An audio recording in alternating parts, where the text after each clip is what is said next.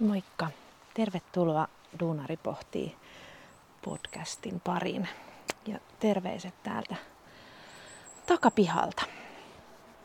Mm, tämän päivän aiheena mä ajattelin, että mä haluaisin jutella teille vielä siitä, tai mistä puhuinkin tuossa aikaisemmin, siitä uupumuksesta.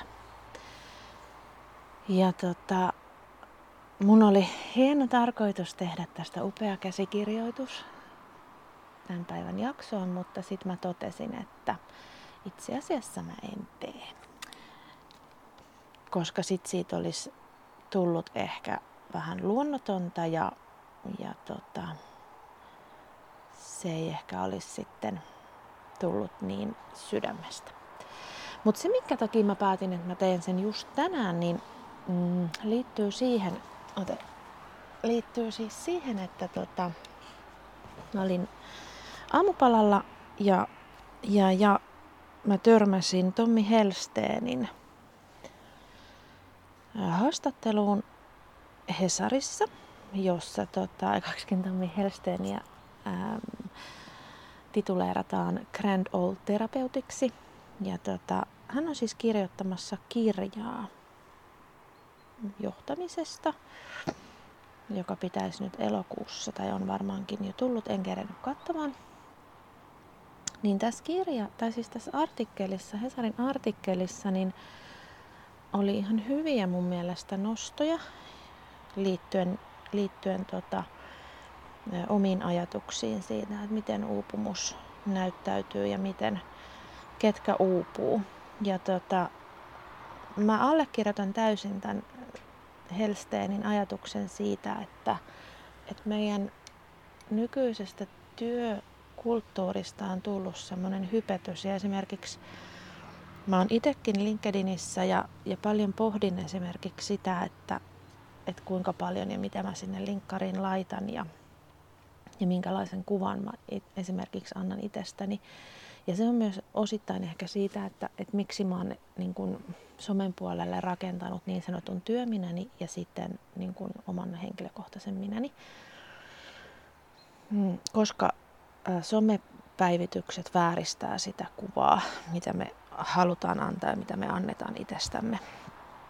Ja, ja se on myös se. Ja, ja tietyllä lailla mä niin kun, palatakseni siis tähän uupumukseen, niin se, että, että tota, tämä tämä meidän hypekulttuuri, niin kuin Helsten sitä sanoo, niin se antaa sen käsityksen ja kuvan, että, että töissä on kaikilla kivaa ja, ja menestyjät pärjää ja, ja he niin kuin hehkuttaa sitä, vitsi miten siistiä töissä on ja, ja semmoinen niin kuin hirveä raivi päällä. Ja sitten toisaalta samaan aikaan niin me luetaan tarinoita siitä, että miten ihmiset väsyy ja uupuu ja, ja miten he niin kuin on tosi syvissä vesissä ja miten sieltä selviää ja pärjää. Ja, ja tota, että me niin kuin ollaan, ollaan niin kuin julkisuuden tarkastelun kautta niin ajauduttu, ajauduttu hyvin ääripäihin. Eli meillä on niin kuin se mieletön hypekulttuuri ja sitten meillä on, on se niin kuin tosi syvissä vesissä uiva kulttuuri. Ja musta Helsteen hyvin tuo sen esiin, että, että ei ne välttämättä ole eri ihmiset, jotka hypettää ja sitten ne, jotka on niin kuin siellä pohjamudissa. Että hän näkee, että, että useimmiten ne ihmiset, jotka tota, elää sitä hirveätä traivia, niin heillä on tosi suuri riski sitten jossain vaiheessa niin väsähtää sen kaiken hypätyksen keskelle. Ja, ja sitten niin kun varsinkin se, että että kun he ei koe sitten saavansa välttämättä ehkä sit sille hypetykselle niin paljon, paljon tota, mm, vastinetta välttämättä siellä työssä, ehkä semmoista arvostusta kuin mitä he niin kuin tartteisi. Ja tota, niin siitä se niin kuin saattaa aiheuttaa sen, että kun ei tulla kuulluksi ja nähdyksi ja saada sitä arvostusta, niin ihminen ehkä sitten jotenkin väsähtää ja, ja sitten rupeaa pohtimaan sitä, että onko se työ niin merkityksellistä ja, ja onko sille järkeä ehkä antaa sitten koko elämäänsä. Ja tota, Helsten sanoi esimerkiksi tiivistää sen uupumuksen niin, että uupumus on sitä, että ihminen kadottaa yhteyden itseensä ja, ja sitähän se osittain on. Et pohdintaa siitä, että kuka mä oon, mitä mä haluun, miksi mä teen niitä asioita, mitä mä haluun tehdä. Niin, niin sitten se, että et teekö mä niin kun niitä asioita sen takia, että mä saan jonkun lomamökin ja, ja tietyn X määrän euroja tilille. Ja sit mä oon, oon niin kun tyyli 50 jollain työkyvyttömyyseläkkeellä vaan sen takia, että kun mä oon niin niin loppu? Vai se, että, että voinko mä rakentaa mun arjesta sellaisen, että, että mun on hyvä elää siinä ja mä huolehdin palautumisesta ja jaksamisesta. Ja, ja niin kuin tässä Hesarin artikkelissa nimenomaan Helsten nostaa niin kuin ajatuksen siitä, että, että milloin se ihminen kadottaa itsensä, niin on just silloin, kun se ei tule kuulluksi ja nähdyksi, niin silloin hän hylkää itsensä. Ja musta se oli äärimmäisen kauniisti sanottu, että, että nimenomaan se itsensä hylkääminen, että me unohdetaan se, kuka meille on kaikkein tärkein, eli me itse. Ja se kuulluksi ja nähdyksi tuleminen, niin sehän on niitä meidän psykologisia perustarpeita, joista olen puhunut tässä tosi monta vuotta jo. Ja myös se, että minkä takia mulla on se missio siitä, siitä että jokaisessa työyhteisössä tulisi olla se nojatuolinurkka. Nimenomaan sen takia, että ihminen saisi siellä edes hetken tulla kuulluksi ja nähdyksi, että joku kuulisi hänen tarinansa ja, ja näkisi hänen, hänen tarpeensa. Se kirja on tosiaan, mikä Helsten on kirjoittanut, niin ilmestyy nyt elokuussa. Semmoinen kirja kuin Olemisen voima. En ole siis kerännyt sitä itse katsoa, että onko saatavilla tai, tai tota, mm, onko sitä tullut jo kirjastoon. Sama niin kuin se, minkä takia mä nyt nostin niin kuin tämän Helsteenin tähän, tähän aamuun. Ja miksi tämä mua kosketti, niin liittyy myös sit siihen, että, että silloin kun me ruvetaan käymään niin kuin sitä keskustelua siitä, että ketä me ollaan ja mitä me halutaan, niin me tu, meidän tulee tulla niin kuin tietoiseksi meidän omasta minuudestamme. Ja, ja se, niin kuin se nöyryys siitä, että me ymmärretään, että me ollaan osa sitä, sitä meidän ympäröivää maailmaa, me kuulutaan siihen osaksi, me ei voida niin kuin, ä, toimia, toimia sitä vastaan, jos me halutaan jaksaa. Ja se, että meidän tulee niin kuin ymmärtää, että, että asiat, joita me tehdään, niin, niin me ei saada niitä ikinä valmiiksi. Me voidaan niin kuin saada asiaa valmiimmaksi, mutta, mutta ei me saada tätä maailmaa koskaan valmiiksi. Ja tota, ö, siitä itse asiassa niin kun mulle heräsi myös niin se pohdinta, että, että tota, mm, mä kirjoitin silloin tota, tarvii kurkata. Mä oon vuosi, puolitoista vuotta sitten, eli huhtikuussa 2021, niin lukenut Sanna Rikalan Naiset ja uupumus väikkärin. Ja se kolahti mulle tosi syvään. Ja mä kirjoitin siitä mun blogiini silloin tekstin, että uupumus, josta saa puhua vain tiettyyn sävyyn. Toisen näkökulman esittäminen on arvostelua. Jossa mä avaan sitä, sitä niin kuin omaa taustani siitä, että, että miten mä sairastuin uupumukseen, miten se diagnosoitiin keskivaikeaksi masennukseksi, miten sitä hoidettiin pelkästään lääkityksellä. Ei ketään kiinnostanut kuulla, kuulla mun tarinaa tai ei, ei ketään kiinnostanut nähdä mua, vaan ajateltiin, että, että kun mä syön niitä lääkkeitä, niin mä tuun jotenkin paremmaksi ihmiseksi.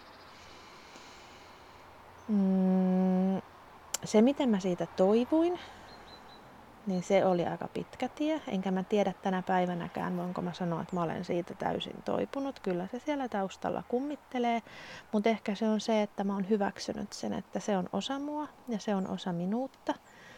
Ja mä, mä niin kun, äh, opin arvostamaan itseäni ja sitä omaa palautumista. Ja mä teen vain niitä asioita nykyään, jotka tuottaa mulle mielihyvää ja joista mä saan, saan itselleni merkityksellisiä kokemuksia. Ja se auttoi mua ymmärtämään sitä, että, että, että miksi mä haluan olla tulevaisuudessa terapeutti ja millainen terapeutti mä haluan olla. Mm. Ja siihen liittyen, niin, niin mä koen, että mä halusin löytää mun yhteyden luontoon uudestaan ja, ja ymmärsin sen, että, että miten luonnolla on, on niin kuin terveydellisiä vaikutuksia siihen, että miten se vaikuttaa meidän, meidän sykevälivaihteluihin ja, ja siihen palautumiseen siinä arjen kiireessä. Samoin tässä mun blogitekstissä niin, niin mä tota, mainitsen Anna Perhon Anna-lehteen kirjoittaman kolumnin Miksi toiset eivät uuvu työelämässä, jossa hän pohtii sitä, että, että miksi, miksi tosiaan käy niin, että meistä osa uupuu ja osa ei uuvu. Mutta mä pidin, pidin niin kuin, anteeksi, Helsteinin ajatuksesta siitä, että ei ole niin kuin välttämättä toisia ihmisiä, että, että meillä ehkä vaan toisilla on, on joko vahvempi resilienssi tai sitten me ei ehkä niin kuin välttämättä olla, kaikki ei ole niin yhtä tunnollisia tai, tai herkkiä tai, tai se suhtautuminen siihen työelämään ja työhön saattaa olla eri lähtökohdista. Ja tota, mm, me tullaan taas niin kuin sit siihen, että niin kuin niihin merkityksellisiin asioihin ja siihen pohdintaan, että, että mikä kenellekin on merkityksellistä ja mistä se merkityksellisyys syntyy. Ja tota, ää, tosiaan niin tämä blogiteksti sai, sai niin kuin, tai tämä Perhon kolumni niin kuin synnytti sen blogitekstin ja ajatuksen siitä, että, että miksi me tosiaan niin kuin, me puhutaan kauhean uupumuskeskeisesti. Ja tosiaan kun se uupumus on, on lisääntyvä kansantauti, niin sitten se, että, että me viedään jotenkin huomiota niiltä ihmisiltä, jotka ei uuvu. Ja, ja niin kuin, ö, koetaan, että he ehkä sitten ovat ihmisiä, joita tulee, niin kuin, että siitä uupumuksesta on myös tullut semmoinen niin kuin tavoittelemisen arvoinen, että, että vain ne ihmiset, jotka uupuvat, ovat jotenkin mukaan niin kuin parempia työntekijöitä tai tehneet työnsä paremmin, joka ei pidä paikkansa. Että kyllä ei uupuneetkin niin, niin pystyy tekemään työnsä ja saavat siitä merkityksellisiä kokemuksia, mutta että, että, että ei niin kuin, ihmisiä ei pidä arvottaa sen mukaan, että kuinka monta burnouttia he on esimerkiksi kokeneet. Ja se oli tämä, tämä Perhon kolumnihan sai siis aivan hirveän paskamyrskyn aikaiseksi somessa, jossa niin kuin, jossa niin kuin, tota, äm,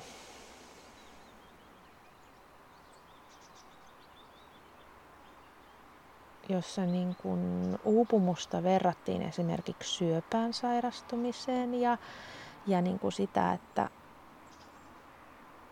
et, et uupuneet uhriutti itsensä. Mä ymmärrän sen, että silloin kun sä oot oikeasti niin kuin siellä todella syvällä ja sä et löydä siellä niin kuin mitään, mitään tunnelivaloa, mutta se, että jos sä jäät sinne, sinne toivottomuuden tielle, niin se on sitten aika kivikkoinen. että sieltä on tosi, tosi hankala nousta ylös. Jos, se, jos et sä niin kuin itse edes pyristele sieltä, että et jos sä jäät sinne jotenkin niin kuin lillumaan ja odotat, että t- nyt jonkun tulisi pelastaa sut sieltä, niin sehän ei pidä paikkaansa, ei ketään voi pelastaa. et kyllähän se on siitä, ihan täysin siitä omasta asenteesta kiinni, että et haluuks sä tulla sieltä vai haluuks sä jäädä märehtimään sinne, sinne niin kuin uupumuksen, uhriutumisen suohon.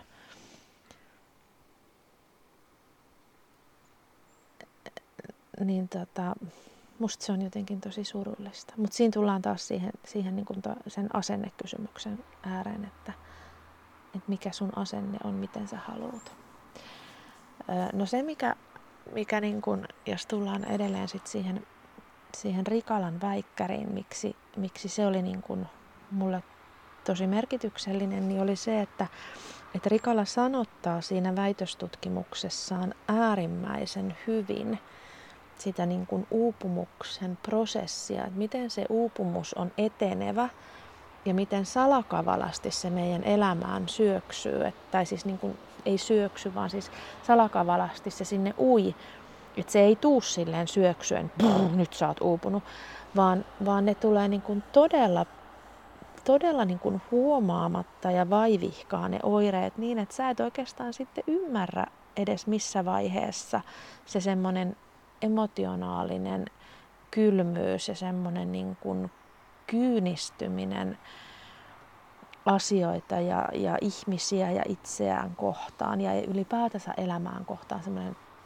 semmoinen niin kuin tunteettomuus ja, ja nimenomaan niin kuin se semmoinen hyvin negatiivissävytteinen ajattelu, kehä, miten se niin kuin käynnistyy ja ruokkii itseään ja, ja miten siihen liittyy erilaisia pelkoja ja, ja miten sä just niin kuin Helsteinin sanoin, kadotat sen oman, oman niin kuin minuutesi ja ehkä semmoisen oman ammattiidentiteetin, että et epäilys siitä, että osaanko mä ja pystynkö mä ja, ja musta ei ole niin kuin tähän ja, ja sitä kautta tulee sitten se semmoinen niin hallinnan menettämisen pelko ja semmoinen kontrollin pelko ja, ja mitä enemmän sä niin kuin pelkäät sen hallinnan menettämistä, niin sitä enemmän sä yrität hallita sitä ympäristöä, koska sä et pysty enää hallitsemaan itseäsi.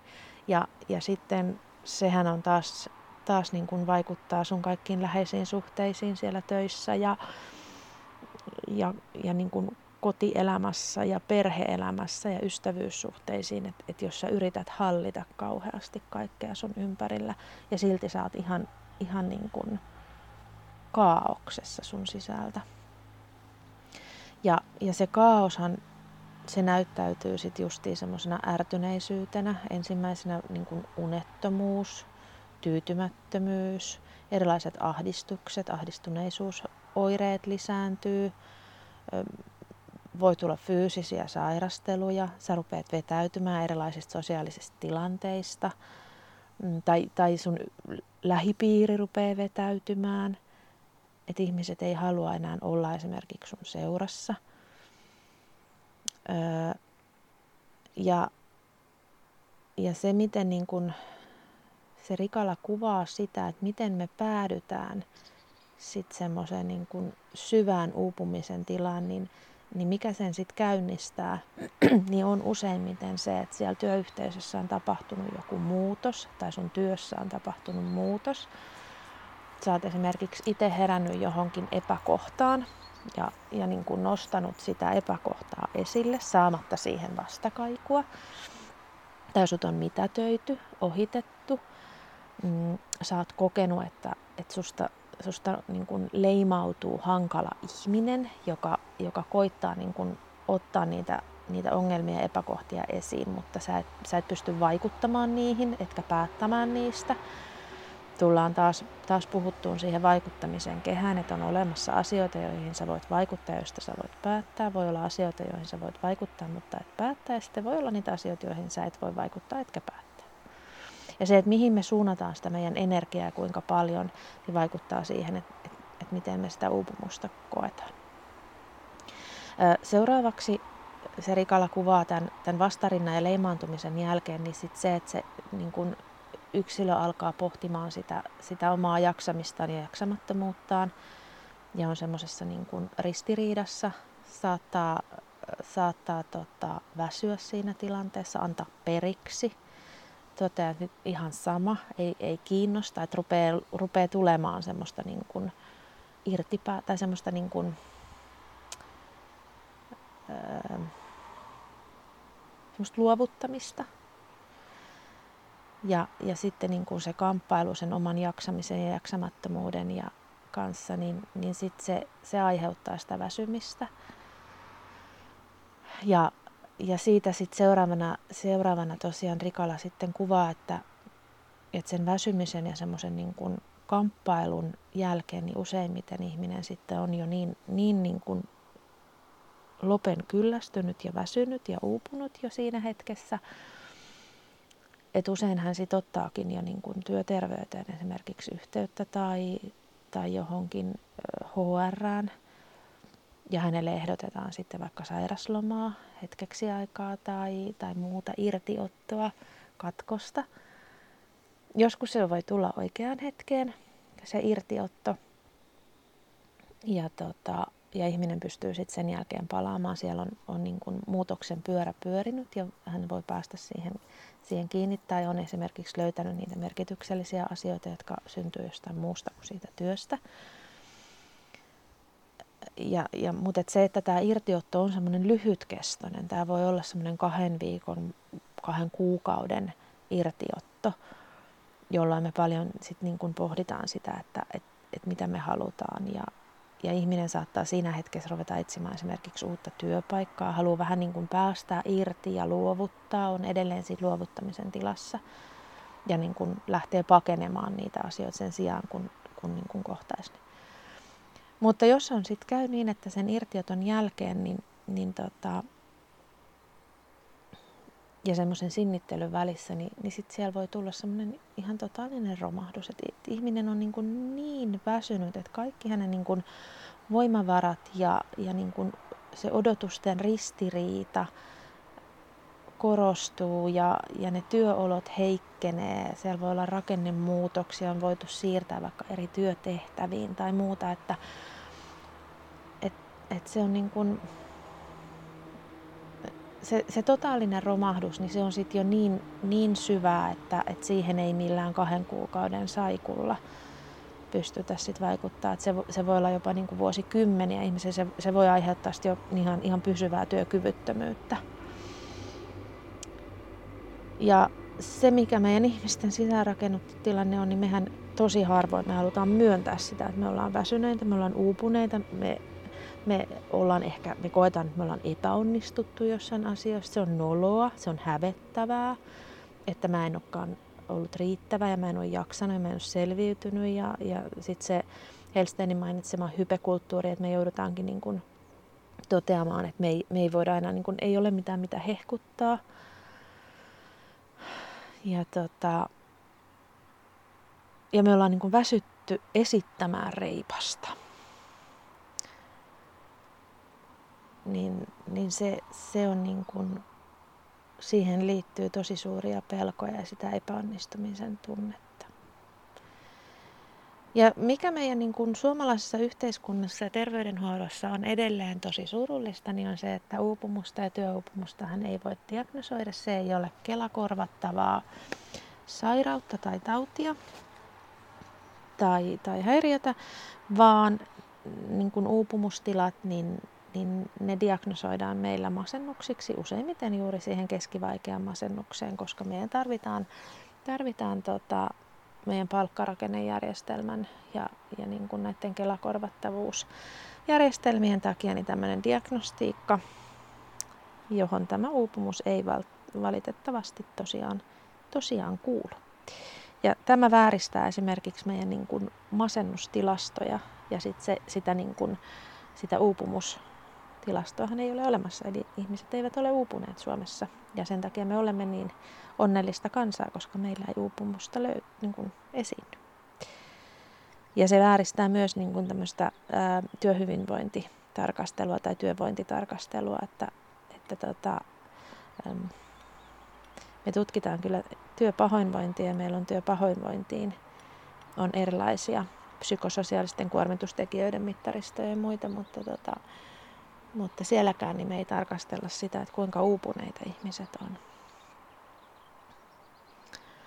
Mm, valitettavasti uupumusta äh, tai uupumuksen ja masennuksen takia niin, niin tilastollisesti niin naiset sairastuu enemmän. Mä luulen, että tässä on myös tämmöinen meidän niin kuin sukupuoliroolitusten kautta nouseva epäkohta. Että mä, mä uskallan väittää, että meillä myös miehet uupuu ja masentuu, mutta he, heidän kynnys hakea apua on korkeampi. Et jotenkin meillä on semmoinen sisäänrakennettu kulttuuri siitä, että, että miesten pitää pärjätä ja selviytyä ja, ja miehet eivät voi olla heikkoja. Ja, ja uupumushan on nimenomaan heikkouden tai koetaan, että se on tämmöinen heikkouden osoittaminen, että, että me emme ole täydellisiä, vaan meissä on joku epätäydellisyys. Masennusdiagnoosissa on se, se, että siihen liittyy tänä päivänäkin edelleen tosi vahvasti stigmaa, siihen liittyy tapuja. Ja tuossa Helsteinin artikkelissa onneksi on, on niin kuin, hän tuo esiin sen, että, että me enemmän ja enemmän julkisuuden ihmiset uskaltavat tuoda esiin sitä, että he käyvät terapiassa. Ja meillä on kehittynyt valtavan hyviä terapiamenetelmiä, josta nyt oma lehmä ojassa nostan esimerkiksi lyhytterapian. Silloin äärimmäisen hyvä vaikuttavuus nimenomaan sen nopean, nopean niin kuin, reak, reagoinnin ja, ja nopean mallin mukaisesti. Silloin se, että me saadaan niin kuin nopeasti ihmiselle apua ja suunnata, suunnataan siihen katsetta siihen toiveikkuuteen ja tulevaisuuteen, niin mä jaksan uskoa, että sillä on, on niin kuin suurempi merkitys kuin sillä, että, että me lähdetään esimerkiksi tämmöisessä uupumustilanteessa niin kauhean syvällisesti odottamaan sitä, että, että me päästäisiin psykoterapiaan. Et psykoterapialla on oma paikkansa, mutta taas uskaltaisin väittää, että me saataisiin lyhytterapialla niin tosi paljon tuloksia siihen, että me päästäisiin päästäisi hyvin matalan kynnyksen toiminnalla niin kiinni näihin tämmöisiin ensimmäisiin uupumusoireisiin ja, ja päästäisiin pohtimaan sitä, sitä niin kuin omaa minuuttamme ja itseyttämme siellä ammattilaisen kanssa. Öö,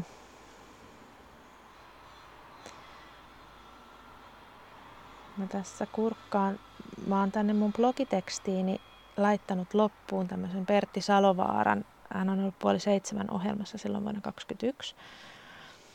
Ja hän, hän kertoo siinä omasta, omasta niin kuin uupumus- ja masennustaustastaan ja, ja siitä, että, että minkälaiset kolme arjen hälytysmerkkiä hän nostaisi, jolloin olisi syytä, syytä kääntyä, niin kuin, tai kellojen kilistä ja olisi syytä kääntyä työterveyshuollon piiriin, niin, niin nämä tämmöiset niin kuin uneen liittyvät asiat, että, että jos meidän unesta tulee rikkonaista, katkonaista, se on ei-palauttavaa, se, se on niin kuin, kuormitusta lisäävää, tulee unihäiriöitä, unettomuutta, ää, aamuyön heräilyä, me ruvetaan miettimään yöllä työasioita tai, tai tulee sellaisia ahdistuksia, että pitää kello kun lähenee, että kello rupeaa soimaan, niin, niin ahdistus lisääntyy. Nämä on niin kuin ihan, ihan niin kuin tosi suuriakin hälytysmerkkejä. Toisena hän mainitsee aloituskyvyttömyyden.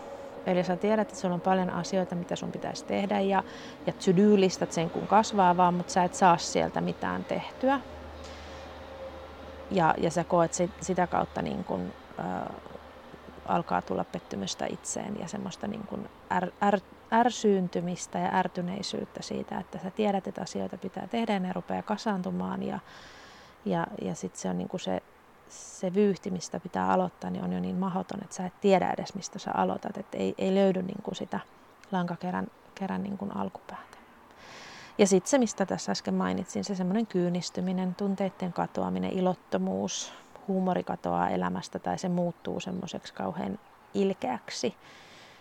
Mm, hymy katoaa, nauru katoaa. Ni, niin ne on semmoisia niin kolme hälytysmerkkiä, jotka mä myös niin kuin itse, itse niin kuin alleviivaisin, joihin on, on niin kuin syytä sit jo reagoida. Lopuksi mä oon kirjoittanut tänne summa summarum, eli uupumuksen oireita voidaan tunnistaa ja ennaltaehkäistä huolehtimalla palautumisesta ja unesta, pyrkimällä vaalimaan läheisiä suhteita sekä tekemällä itselle merkityksellisiä tekoja. Samoin myös ymmärtämättä ymmärtämällä, että kaikkeen ei voi vaikuttaa ja se pitää hyväksyä. Se, miten tämä toteutuu elämässäni, onkin sitten toinen juttu. Mä oon itse sillä polulla. Mä aloitin kolme vuotta sitten pohtimaan, että mitä mä haluan, minkälaista elämää mä haluan elää. Mä teen, teen niitä asioita, mitkä tuottaa mulle hyvää oloa ja mä oon menossa sitä kohti, minkälaista elämää mä haluan elää niin kuin mä sanoin, niin tämä, tämä tota, että mä mä oon niin kun lähtenyt opiskelemaan esimerkiksi sitä luontojooga ohjaajuutta. Se on yksi sitä tietä. Samoin, samoin siellä on erilaisia luontaishoitoja, joiden koulutusta mä oon aloittanut. Mulla menee siellä, siellä nämä terapeutin ja työnohjaajan koulutukset. Eli mä haluan, haluan tehdä elämässäni muuta työtä. Mä haluan, että se työ on mulle merkityksellistä ja se työ tuottaa mulle, mulle niin kuin hyvää oloa. Eli mä voin, voin mun työni kautta auttaa muita ihmisiä. Niin se, on, se on se, mikä niin kuin tuo mulle sitä hyvää mieltä. Ja se, että mä voin tuoda ihmiselle kokemuksen siitä, että, että heillä on edes se pieni hetki elämässä, jolloin he, he tulee kohdatuksi ja kuulluksi. Ja se tapa, millä mä haluan kohdata ihmisiä, niin mä haluan, että se on just yksilöllinen ja sellainen, että, että se on nimenomaan se ihminen kokee, että, että ollaan häntä varten, eikä niin, että se on jotain liukuhihnaterapiaa. Se on, se, on niin kuin se, se pohdinta, mitä mä käyn tällä hetkellä itseni kanssa, että, että minkälainen terapeutti mä haluan olla, miten mä haluan toteuttaa mun työtä. Ja se on myös se, että minkä takia se mun mielenhaikumenetelmä on siellä hautumassa, johon, jonka rinnalle sitten tämä, tämä kehomieli tai kehohaiku kehohaikumenetelmä jooga on tulossa. Mulla oli siis myös tämmöinen kehomieli mieli, tota, kurssi siellä tulossa, jossa me sitten keskitytään tämmöisen kehon ja mielen yhteyden löytämiseen, mutta, mutta sen aika ei ole nyt tänä syksynä, eikä ehkä vielä ensi keväänäkään. Mutta hyvin kehollisia, mielenhallinta, mielen hyvinvointiin liittyvä. Eli niin, niin kuin mä oon sanonut, niin semmoinen kokonaisvaltaisen hyvinvoinnin ö, turvaaminen ja sen lisääminen, niin se on, on niin kuin mun sydäntä lähellä oleva asia ja, ja semmoisia asioita, jotka tuo mulle merkityksellisyyttä itselleni ja toivon mukaan myös muille. Öö, mä kurkkaan täältä, onko mulla jotain jotain vielä, tota, jos mä löydän mun hiiren, mistä mä haluaisin tähän Rikalan väikkäriin liittyen tuoda esille. Mä koen, että mä oon aika, aika lailla tässä saanut tälle aamulle nytten puhua niistä ajatuksista, mitä, mitä mulle tota, nousi, nousi tota, esille. Mm.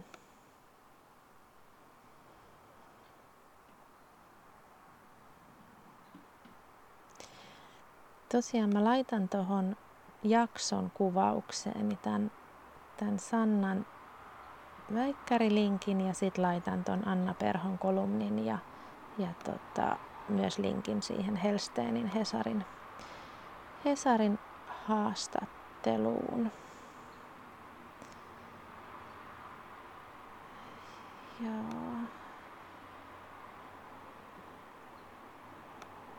Se tota,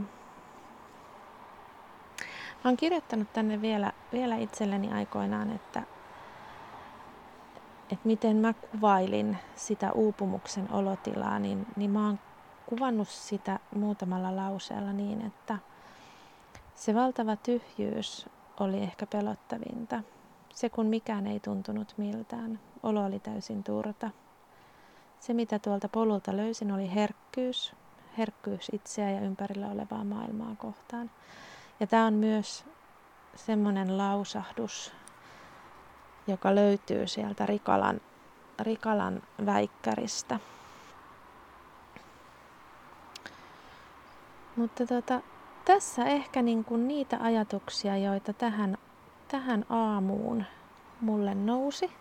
Ihanasti täällä on aurinko paistanut, on siritellyt silmiäni ja, ja tuota, puhua palpattanut niin, että en olisi malttanut aamukahviani juoda. Mutta tota, tosiaan mä laitan sinne, sinne tota, jakson kuvauksiin noita linkkejä ja, ja mulle saa ja toivonkin, että laittaa palautetta ja kysymyksiä, kommentteja liittyen näihin mun jaksoihin ja ajatuksiin niin sinne ninnivilkreenat.gmail.com tai sitten näihin sosiaalisen median inboxeihin. Mutta ei muuta kuin tota, kiitos, että kuuntelit taas ja palataan, palataan tota, seuraavan jakson parissa. Oikein ihanaa sunnuntaita sulle. Moi moi!